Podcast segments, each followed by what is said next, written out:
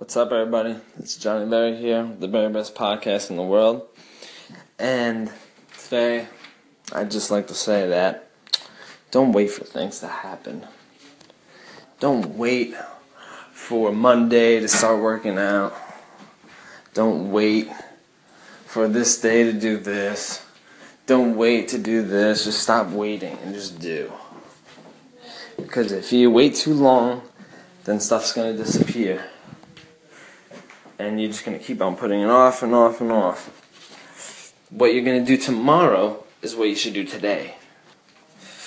It's good to think ahead and plan ahead because it gets you organized, but you can't w- wait for everything. You have to go attack, you know? I mean, you can't wait for doors to open. You gotta open them yourself sometimes. That's all I gotta say for today. Thank you. Peace out.